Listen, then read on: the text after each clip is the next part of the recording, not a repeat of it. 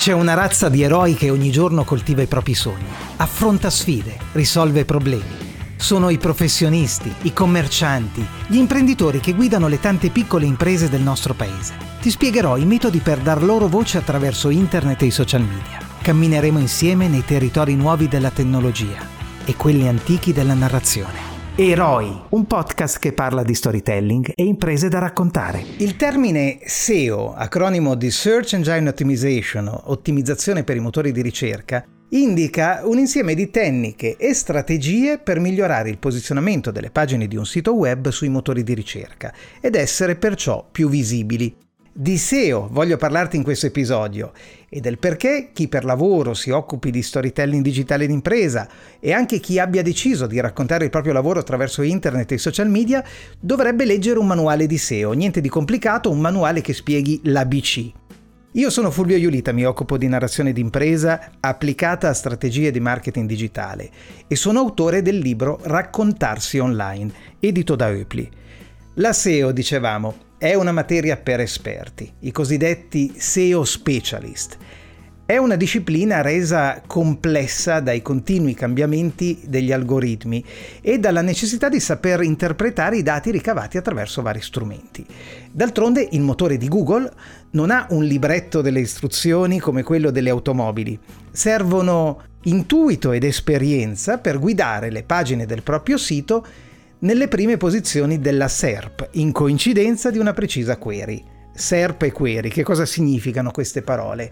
SERP è il termine che indica l'elenco ordinato di risultati restituiti dal motore di ricerca, mentre query o chiave di ricerca è la parola o la combinazione di parole che l'utente utilizza per descrivere l'obiettivo delle ricerche nella finestrella di Google.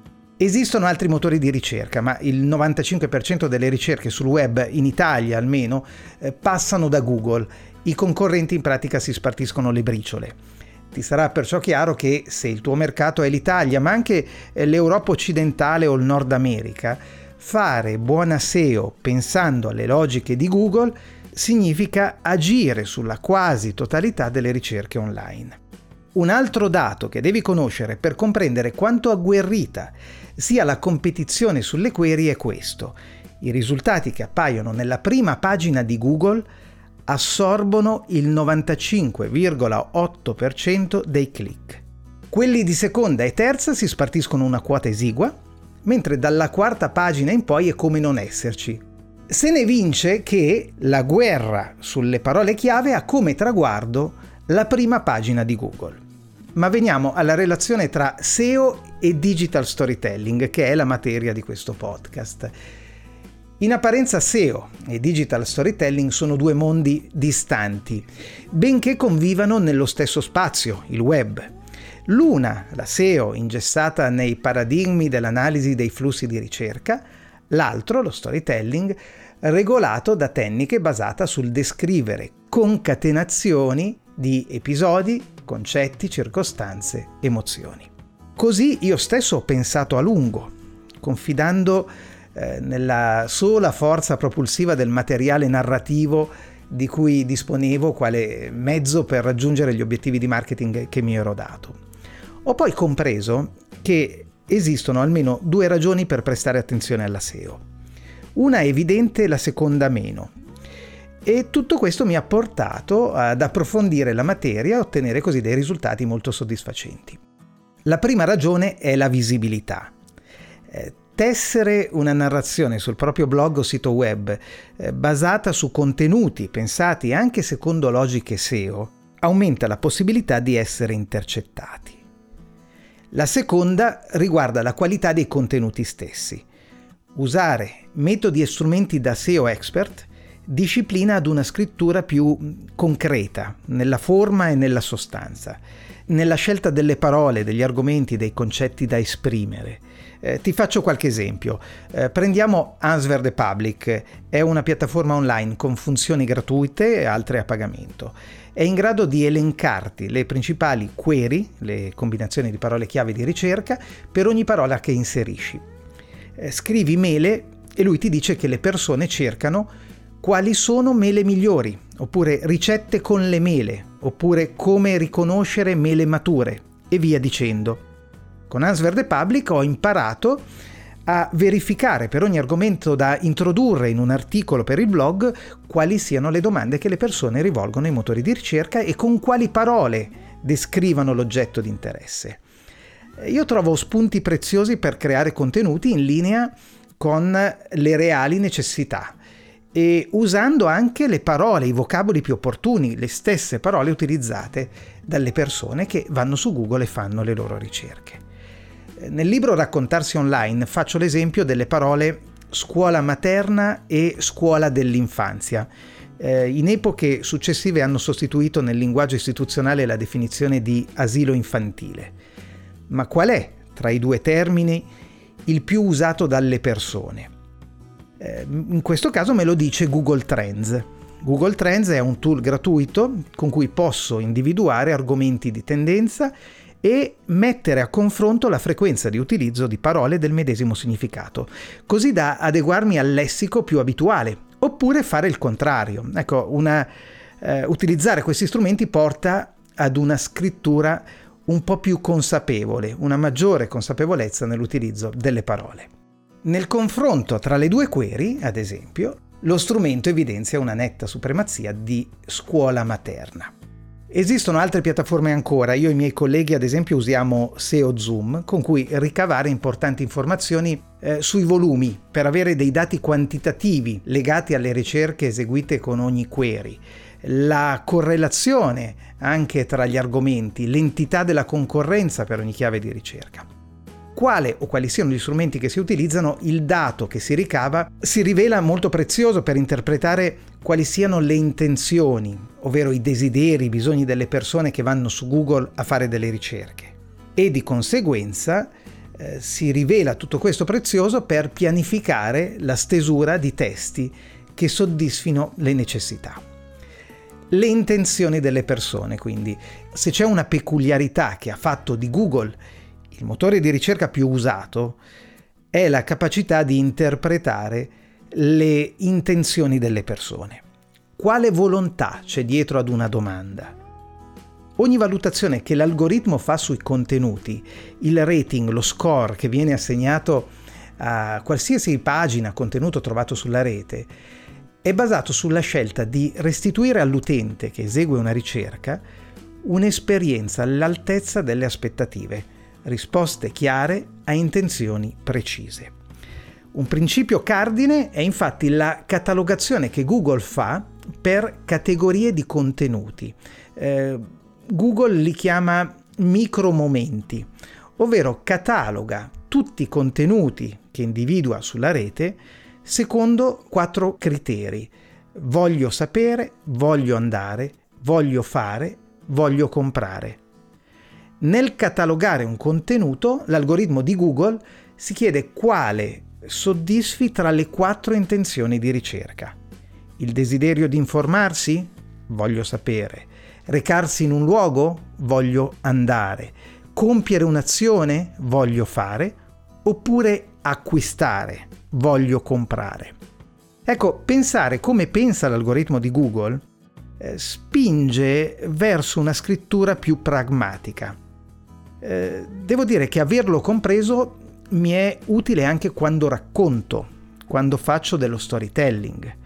Oggi, nel creare un contenuto per il piano editoriale di un progetto di storytelling, mi preoccupo che sia ben esplicitata l'intenzione che verrà appagata quando il destinatario della comunicazione incontrerà quel contenuto in rete.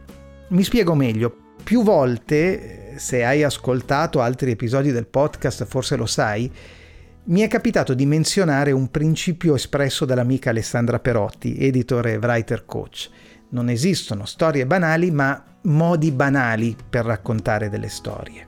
Evitare la narrazione banale consiste nel eh, chiedersi quale insegnamento è presente nella storia che vorrei raccontare, a quale domanda, bisogno, desiderio dell'interlocutore corrisponde Qual è la forma più opportuna per rendere evidente il valore del contenuto? In altre parole, mi preoccupo, quando scrivo, dell'intenzione che porterà un possibile interlocutore in genere è un potenziale cliente nel caso della narrazione d'impresa, sulla pagina di Google a digitare termini con cui esprimere il proprio bisogno e di conseguenza incontrare un mio contenuto nella SERP, la, l'elenco dei eh, risultati restituiti da Google, e cliccare fino ad approdare nel blog in cui scrivo.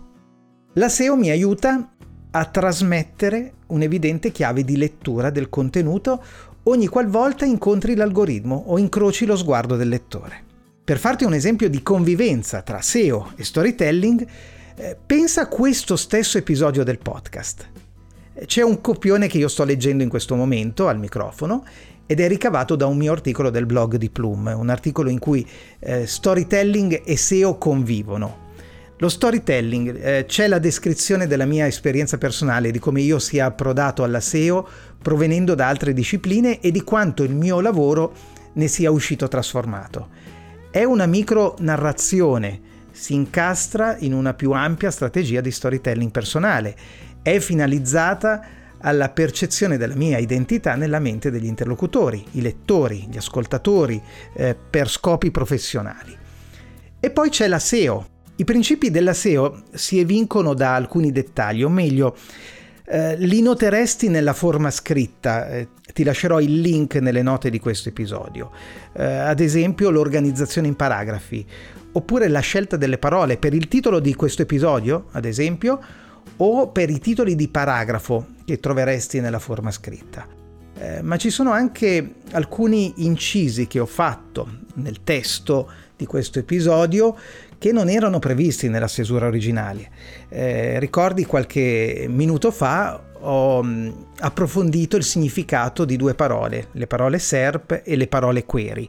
Ecco, quell'inciso, ad esempio, è nato da una ricerca fatta su Google e l'aver evinto che tante persone vanno su Google e chiedono a Google SERP qual è il significato, query qual è il significato. Quegli incisi sono stati inseriti perché attraverso gli strumenti eh, di analisi SEO mi sono reso conto del bisogno delle persone di trovare una risposta a una domanda precisa. Quindi vedi che tutti questi elementi fanno parte di quel dialogo ideale e con le persone e con l'algoritmo di Google. Ma è soprattutto lo spirito che permea il testo e di conseguenza il contenuto di questo, di questo podcast ad essere dettato da logiche SEO.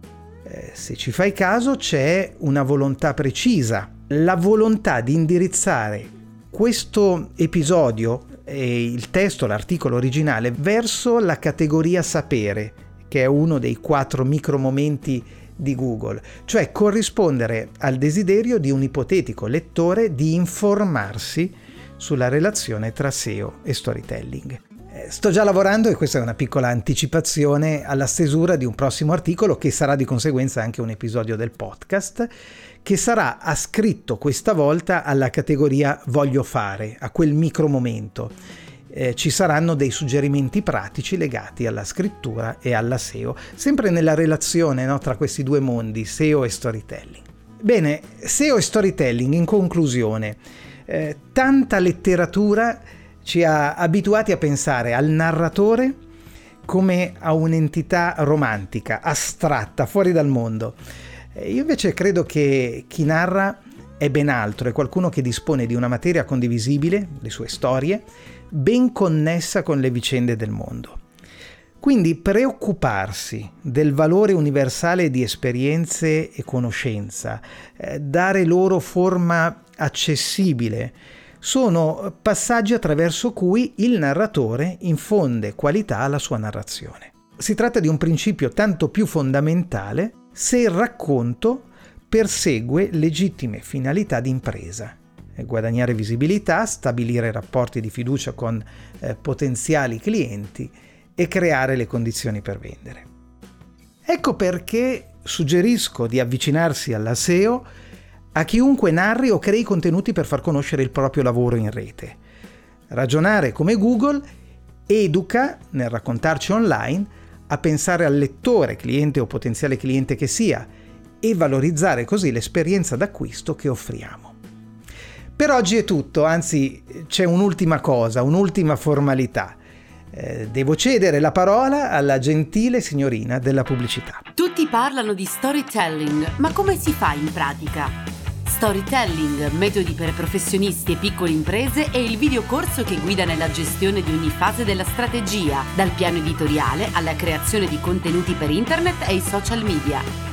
Quasi 5 ore di video on demand, decine di esempi reali, metodi esclusivi, consigli pratici, questionari, esercitazioni e materiale extra da scaricare, disponibili 24 ore su 24. Questi sono i contenuti del videocorso. Storytelling, metodi per professionisti e piccole imprese. Lo trovi su www.videocorso-storytelling.it. Tutti parlano di storytelling, ma come si fa in pratica? Beh, nell'episodio di oggi io penso, spero di aver soddisfatto in parte la curiosità e l'interesse. E ci saranno altri episodi per esplorare più in profondità la materia. Eroi, un podcast che parla di storytelling e imprese da raccontare, ritornerà presto. Alla prossima e buona narrazione del tuo lavoro.